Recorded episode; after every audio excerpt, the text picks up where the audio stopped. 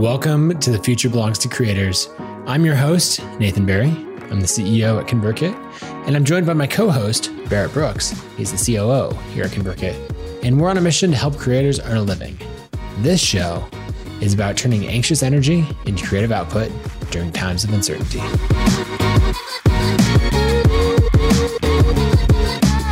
Welcome to episode 86. It is The Future Belongs to Creators. Today we are talking about paid newsletters. It's probably the most requested topic out of all topics. We're diving in. We have a lot of opinions, both pro and con. Mm-hmm.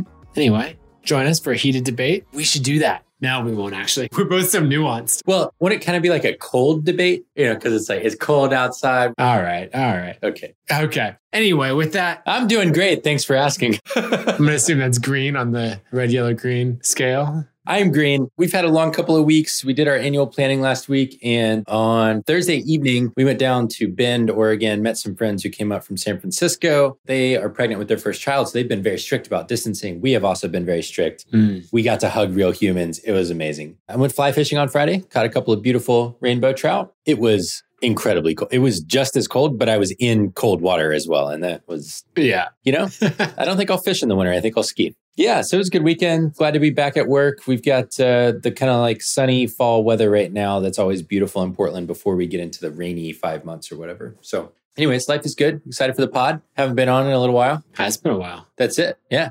How you doing? I'm good.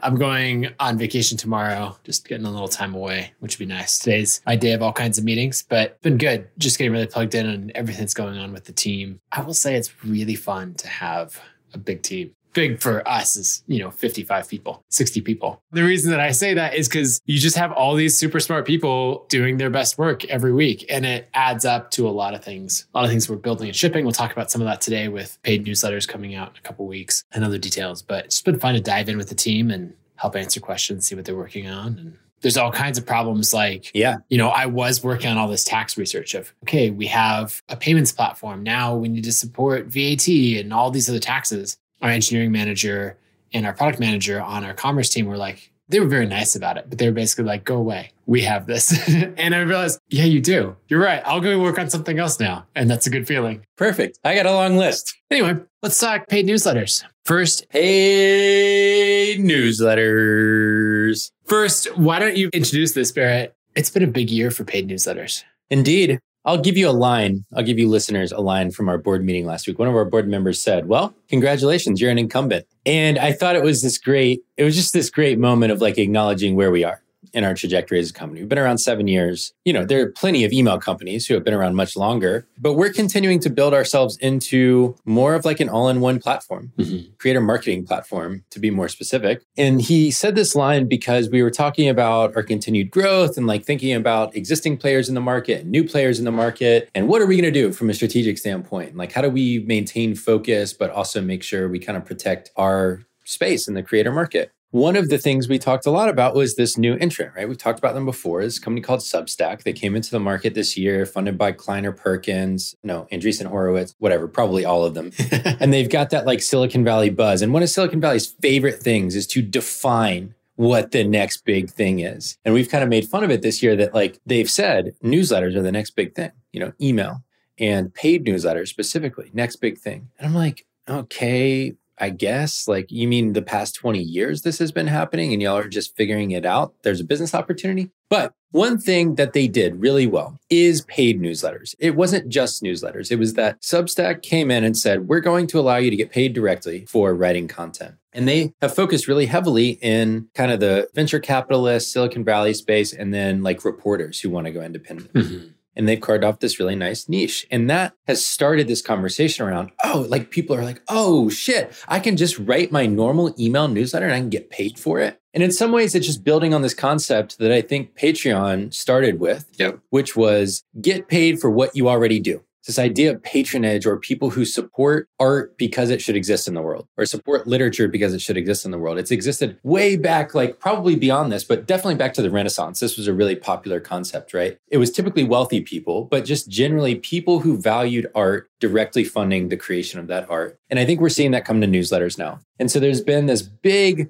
spike in interest of, okay, so number one, a newsletter doesn't feel like a huge barrier to entry. I feel like I could maybe do that. And number two, if I can get paid for it, that sounds amazing. So let me see if this is something I want to do. So we want to get in today to why has it become big? Like beyond just there being the option, why has it become big? What are we seeing with it? And then get into kind of some of the pros and cons of starting a paid newsletter. Anything you want to add just for the overview of the topic? It's always interesting to think to reflect back on how things play out versus expectations, that kind of thing. The first thing that came to mind is something that I think I was wrong about, or we'll see how it plays out, is people are way more willing to pay for a newsletter directly than I expected, like on a subscription basis. You know, as far as the number of people that I talk to who have, say, 5,000 subscribers on the list, and fully 10% of them you know, paying for the paid version at, you know, 10 or $20 a month. And that's a higher conversion rate than I would have expected if I were sitting down a year ago and planning out, oh, I'm going to launch a paid newsletter. And I've seen enough examples of this that's like, wow,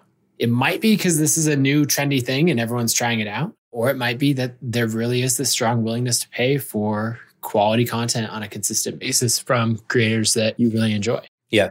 Yeah, and it's interesting to think about that. You know, one of the things that I've really tried to couch this in, like I always want a framework for thinking about things that's broader than the topic itself or an individual company or an individual newsletter the way I've been thinking about this is that paid newsletters fit into a budget category. So I always think in terms of buyer behavior. What budget category do I fit in in their mind? Like, what is the buying decision they're making? And for years, there's been a budget category of media. And if we want to limit it to written media, it would be newspapers, books, magazines, like all of that is the same budget category for most people. And then if you want to extend it further, I think we're seeing some overlap between that and then like cable, Netflix, Hulu, like all of that gets couched into media. And now we've got things like YouTube and Patreon and all of these online media that you can pay for as well. And so what we're doing is we're just expanding this category of what media is. And there's two things that happen when that happens. Number one is you expand the market for paid media. Mm-hmm. So more people become willing to pay for it as the media becomes more attractive to them someone who like pays to get the New York Times or the Wall Street Journal on their doorstep every day may not be the audience for a paid newsletter. Some of them might, but for maybe a younger audience where they are primarily reading everything online, they might say like, well, actually I really enjoy getting curated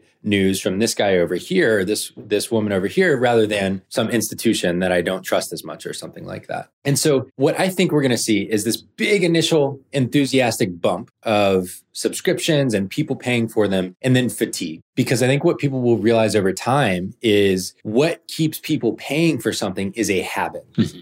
And when you pay for lots of things, like I did this with magazines for years, I got Wired, Entrepreneur, Inc., The Economist. And what I found was that it just progressively led to more and more guilt. Right. I was paying for these things. They were being printed on natural resources, which is paper, and they were just sitting in a stack and they were a mental to do list. And I felt so much relief when I just canceled them. It's like, you know what? I don't have to get these magazines. And if I really want them, I'll pay $9.99 or whatever it is in the grocery store. Because yes, it might be more expensive, but I get to opt in instead of constantly having it flooding me. And so I'm going to be interested to see if we actually see it kind of drop back off and level out to a fairly reasonable number of subscriptions that a given person has that fits into that budget category. They're not stretching to do it and that fits their consumption patterns over time. And that'll get into some of the pros and cons too. But I'll be interested to see the kind of curve of the market. Yeah, for sure. And I think that one thing to make clear up front is that we're big believers and, and big fans of paid newsletters, and we'll get into a lot of the reason why.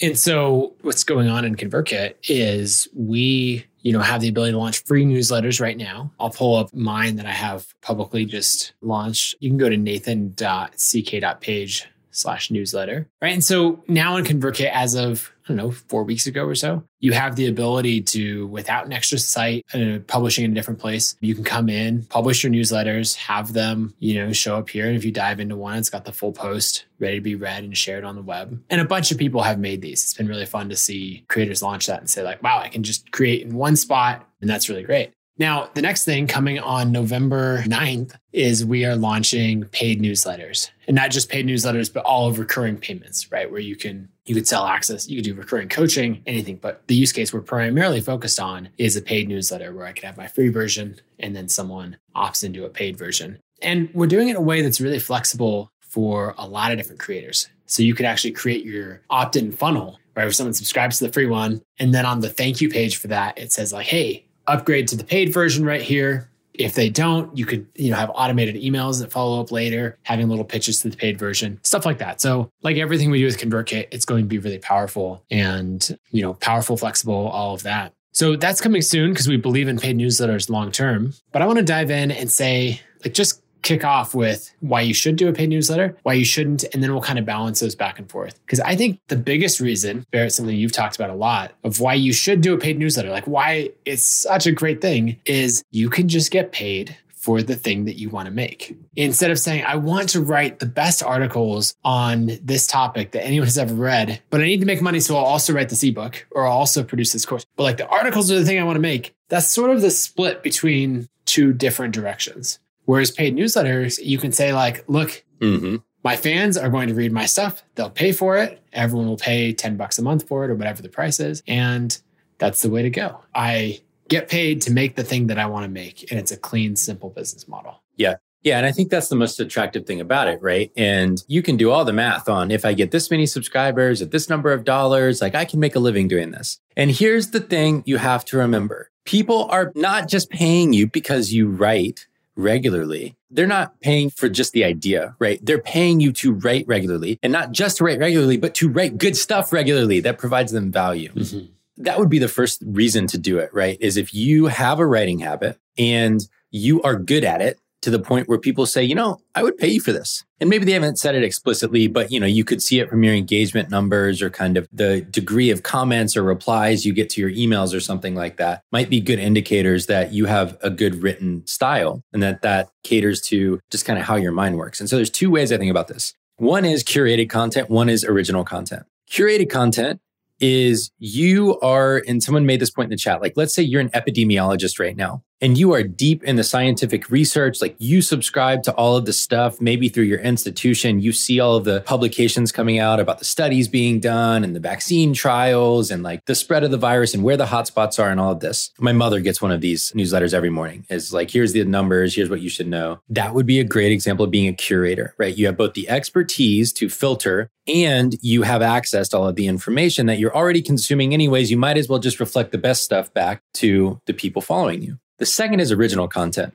Original content is way harder. I think curator, it takes taste, it takes time, and it takes access, right? Mm-hmm. Those things are challenging too. And to be a great curator, it can be its own set of expertise without a doubt. But original content worth paying for is quite challenging. Someone else said that they subscribed to Stratechery by Ben Thompson. Yeah. He's been at this a long time. I mean, he was the use case for this. Right. He was like the original thinker, which is a great insight into his mind because a lot of his content it's based on other stuff going on. It's kind of like this mix of original content and curation. Mhm. But he says it, stratechery, strategy, tech. That's what it is. And he's got this strategic mindset on what's happening in the tech industry that breaks it down so that you're getting exposed to ideas and an opinion on those ideas or an opinion on activity in the industry that you can trust. So that original content, I think that takes longer to be able to do well. And that's why you see in the news industry, right, which is the best approximation for paid writing that we have. Another one would be books. But in the news industry, you see local news beats reporting on, you know, crime in the city of Wichita or something like that is where they start or weather. And then they slowly move up. Maybe they get one investigative piece every three or six months. And that's their chance to really build their skill set around something more original, more expansive. And then they go to a bigger city newspaper and then a bigger city newspaper. And then all of a sudden, the New York Times is having you write their best investigative pieces. But it's like 15 years of work to get to really good original research content, right? And so,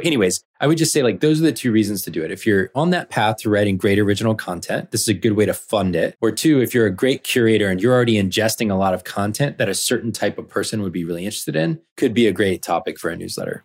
Yeah. And I think the last reason of why you should write a newsletter is if you want to try out a new business model and understand how the creator economy is changing. We're going to see more and more of these things change over time. We saw it when Patreon came on, right? Of like, wait, I can just give some behind the scenes access or even just have people support me. And that works. I don't have to sell them something necessarily. I think that was really freeing for a lot of creators, particularly in the music space or YouTubers or other markets. And you're like, oh, that's so much easier than coming up with new products to sell. And so I think a lot of people tried that out. A whole portion stuck with it and said, yes, this is for me. A bunch of others said, like, nope, I'd rather sell courses or, you know, digital downloads or books or my music or whatever else. And so I think the same thing is going to happen here. I think it's worth trying if you're interested to say like, okay, I'm going to do a paid newsletter. Would be interesting. And I thought maybe I'll ask this as a question since I don't have clear thoughts on it right now is how would you best try it out? Like if you're saying, I want to do this and I have an audience, let's say we already have a thousand to 5,000 subscribers, right? We have traction. I have habits as a creator. So like showing up consistently is not going to be, you know, a huge challenge. I've demonstrated that I can do it. But how do you try out that business model and say like, I want to run it for three months, six months? I think in some ways you're kind of doing it right now. You know, you've been doing your weekly newsletter. Mm-hmm.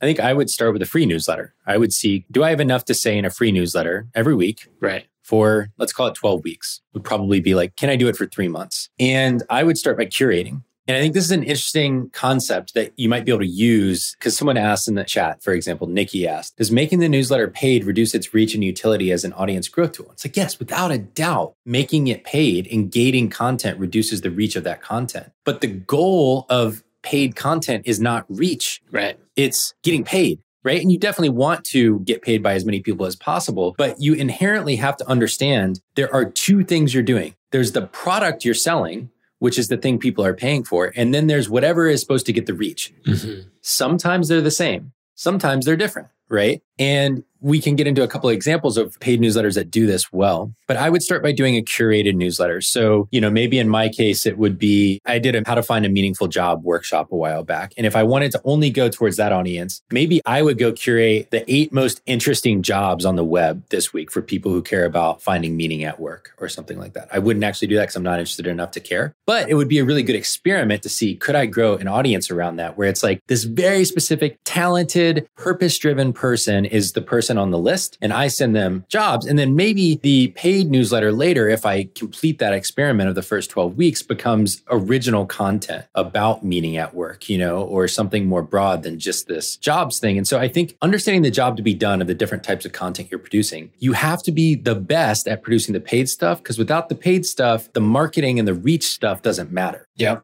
Well, let's dive into that on reasons that we wouldn't recommend launching a paid newsletter because that is our first reason is your best content is hidden behind a paywall. So it makes it much harder to grow your audience. Mm-hmm. Normally you write some incredible piece and you put it out there. This is like the level of quality that I think of when I did my ladders of wealth creation, where like I want to be putting out that quality of content. So you do that, then you're at torn. Like I want that to be free so we can go to as many people as possible, but that's the quality that people are paying for. So if that's free, then is the bar even higher for the paid group? You know, and you're stuck in this world where it becomes much harder. And we've heard this from a lot of newsletter creators who have said, Hey, I grew my list to 10,000 subscribers. I launched the paid version. It went really well for a while, but I noticed that this curve that I got, actually, I can think of one specific creator who I won't name specifically, talked about an S curve in their list growth where they had this crazy growth. They went paid and they got still growing, but in the middle part of the S curve. And they went, actually, I care more about the total reach right now rather than the income. And they went free again and picked up the last part of the S curve. It's a huge issue. And you would need to have a good strategy for how to continue to grow your list when your best content is behind a paywall. Yeah. Yeah. I think so. Yeah, so I guess you you have to know the purpose of each piece of content that you're putting out and what your ultimate objective is. Is it to get paid? Like is your business model going to be a newsletter or is your newsletter a marketing channel for another business model? It's a really important distinction to make. If your newsletter is how you're going to get paid, then you're going to need marketing channels to grow your audience for it. Right. So just understand that. Those things are sometimes different. Yep, for sure. So getting into kind of other reasons why not to. Number one, recurring revenue seems like an amazing business model, or not number one. This is like number four. I think I talked about this the other week when we were going through our teammate Ben's paid podcast idea. It was very similar, right? Yeah. Recurring payments are awesome.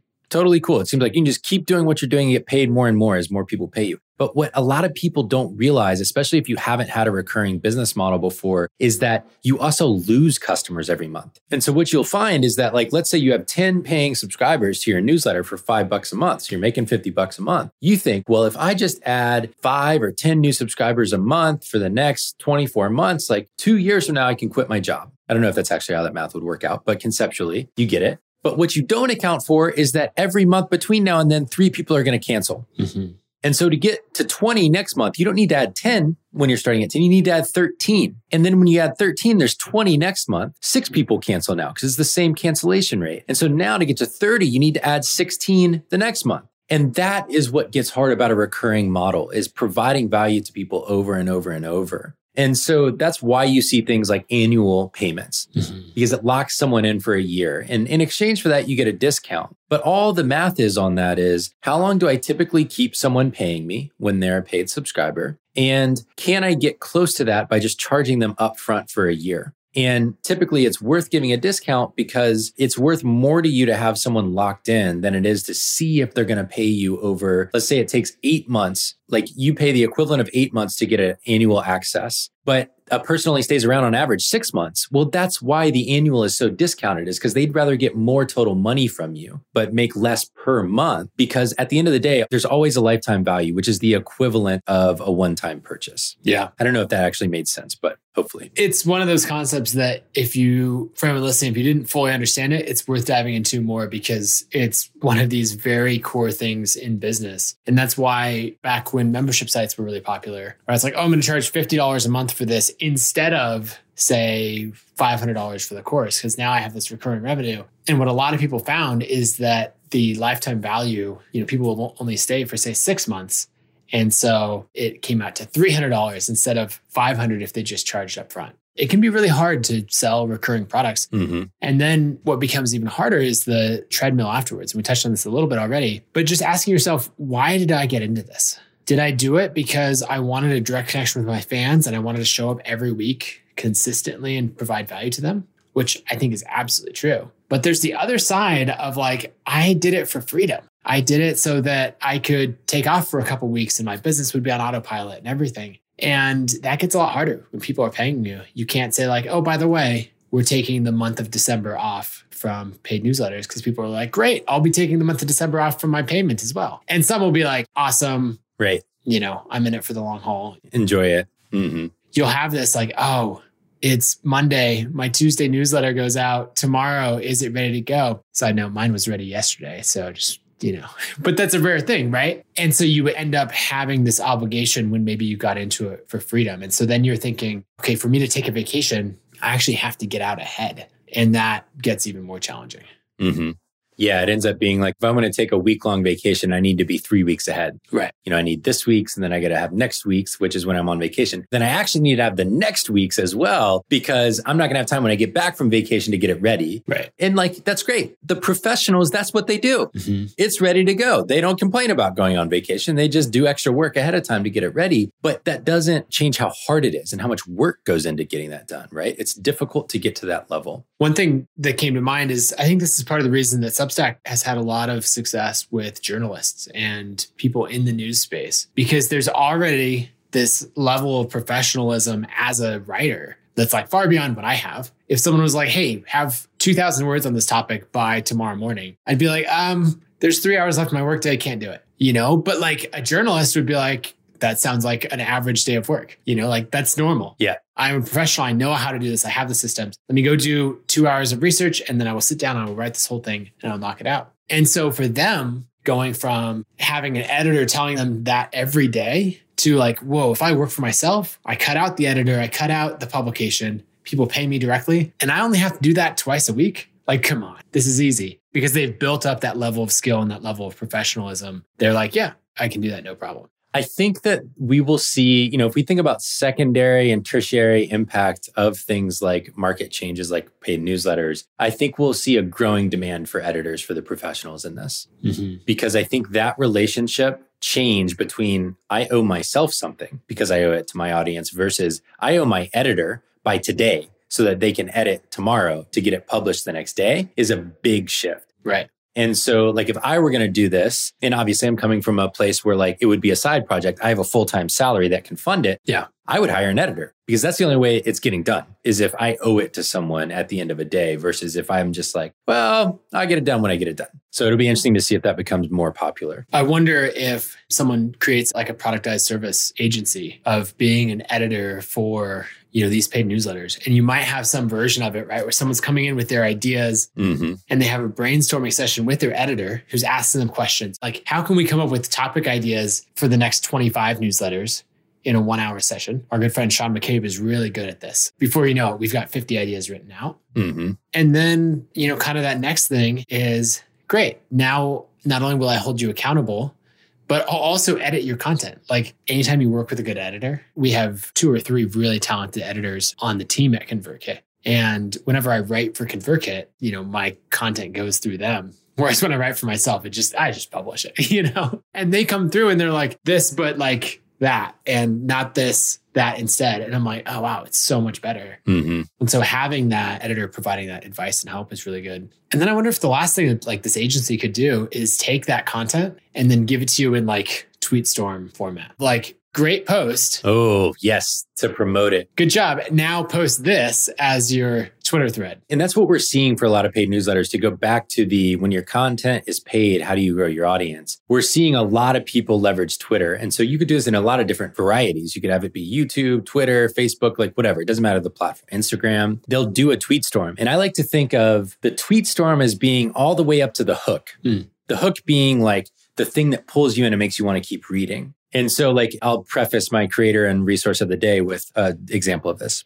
So, the other day, I was at a dinner party and I heard this story about an adolescent Italian boy who ended up spying against the Nazis at the age of 18 in World War II. And then you like go three or four more tweets. So, first, he went up into the Alps and he helped Jews escape into Switzerland across the Italian border. Next, he went back and he was going to be drafted into the fascist army to go fight against the Russians. But his uncle got him an in with a general who he went to be an assistant for. And you'll never believe how he turned that into one of the most important spying operations against the Nazis in Italy during World War II. And then that links to your paid thing, you know? Like it gives enough information that it's worthwhile on its own. And you couldn't do this every time because people would get annoyed. It's like, okay, I'm following you for you to hook me in and then tell me to pay you. Right. But that's a kind of example of how you would grow your audience for the paid thing without the paid thing needing the reach. Yeah.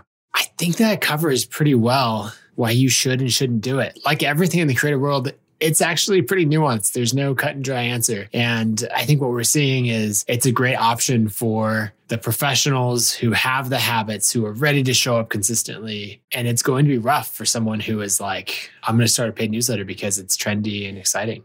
Something else that comes to mind is that just because it's the newest business model doesn't mean it's the be all end all. And something that I think we'll see a lot of is people running a paid newsletter and doing a course or and putting out a book or some of these things. And so I think it'll be really important. This is something we're building into ConvertKit is the ability to sell multiple types of things. Right. So I can have my paid newsletter and then, you know, sell coaching through the same platform or to sell, you know, my paid book or a one-off email course or anything else through that because it's just going to change as you shift and learn what's right for you and what's right for your business and we don't want you to have to switch platforms when you switch business models. Yep.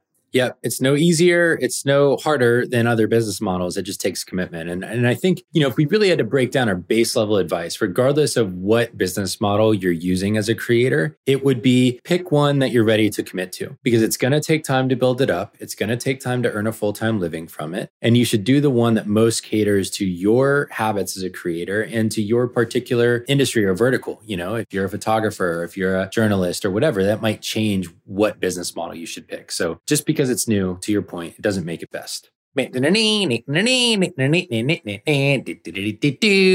Creator of the day. All right. My creator is a YouTuber from the UK named Ali Abdaal. And Sean McCabe actually introduced me to his work. It's great. So he's a full time doctor in the UK. And then on the side, he goes and creates a YouTube channel about how he studies for exams and productivity and all this other stuff. And then he grows it to 1.1, almost 1.2 million subscribers. Just great quality content. Production quality is really high. He's friends with people like Sean and Matt Ragland and Charlie and, you know, all our YouTuber friends. And he just tweeted today that he's going to switch over to ConvertKit. So pretty pumped about that. Excited to have him. But I've been enjoying his content and uh, you should check it out as well. That's pretty awesome. I didn't know that yet.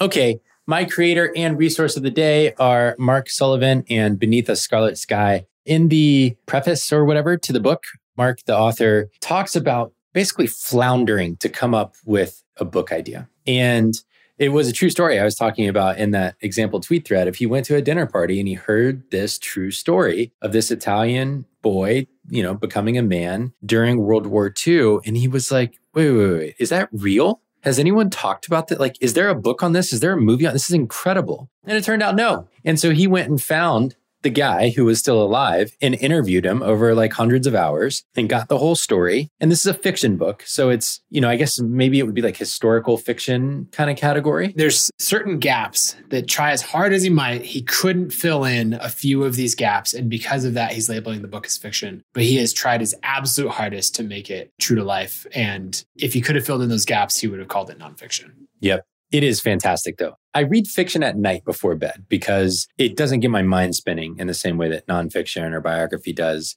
This one is hard to put down though. So that's the problem sometimes, right? Is you get one that you open up and then you can't put it down. It's like, I should go to sleep, but I want to keep reading. So this is one of those books. They're rare and few and far between. But if you like history and you like kind of like almost coming of age, like courageous stories. This is one of those good ones to check out. And I would love to meet Mark someday now. Like, I would just love to hear the story of gathering all this information and digging in on the research on it because I bet it was, I bet discovering it was as exciting, if not more, than the writing of it. Yeah. I'll just add to that. This is probably the, my favorite book that I've read in the last 12 months. One of our team members, Chris, now we're just recommending great books. I gave her a book called Red Notice, which is about this businessman from the UK who goes into Russia after the fall of the Soviet Union and like starts a hedge fund and all this stuff. It's wild. He ends up like almost getting assassinated by the government and all kinds of stuff. So check out Red Notice if you haven't already. And anyway, so I gave it to Chris, one of our coworkers, and she loved it, read it really quickly. And she was like, if you enjoyed this, you're obviously going to like Beneath the Scarlet Sky. It's just so good. I've recommended it to a lot of people. So, last bit, and then we'll wrap up. The other week, we were having our kind of like social time as an executive team after planning, and we were talking. Everyone was saying how they've been reading more during the pandemic. I was like, God, I feel horrible about myself. I've been reading like not at all. I played, you know, a game on my iPad and watched TV series right now because I have no energy left at the end of the day. And I said that to my wife, and she was like, What are you talking about? You read every day was like, I don't read every day. Never, I don't read anything. She was like, How many novels have you read this year? I was like, Ah, oh, it doesn't count. What do you mean novels? But her point was like, You've read a dozen books or something this year, you bozo. You can't not count them just because they're fiction. Anyways, she told me to take credit for the actual reading that I do. So hence the recommendation. That sounds good. Well, that's it for today. If this is helpful, drop a note in the comments, send us an email, any of that.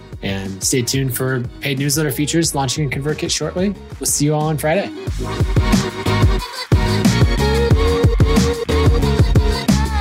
Thanks for listening to this episode of The Future Belongs to Creators. If you didn't pick it up from the show, we make a tool called ConvertKit, where we're on a mission to help creators earn a living by building software that helps you build an audience of loyal fans. If you want to give ConvertKit a try, you can go to landingpage.new to launch your next creative project. You'll be able to build a landing page and send emails for up to 500 subscribers totally for free. So again, that's landingpage.new. You can get started with your free ConvertKit account today.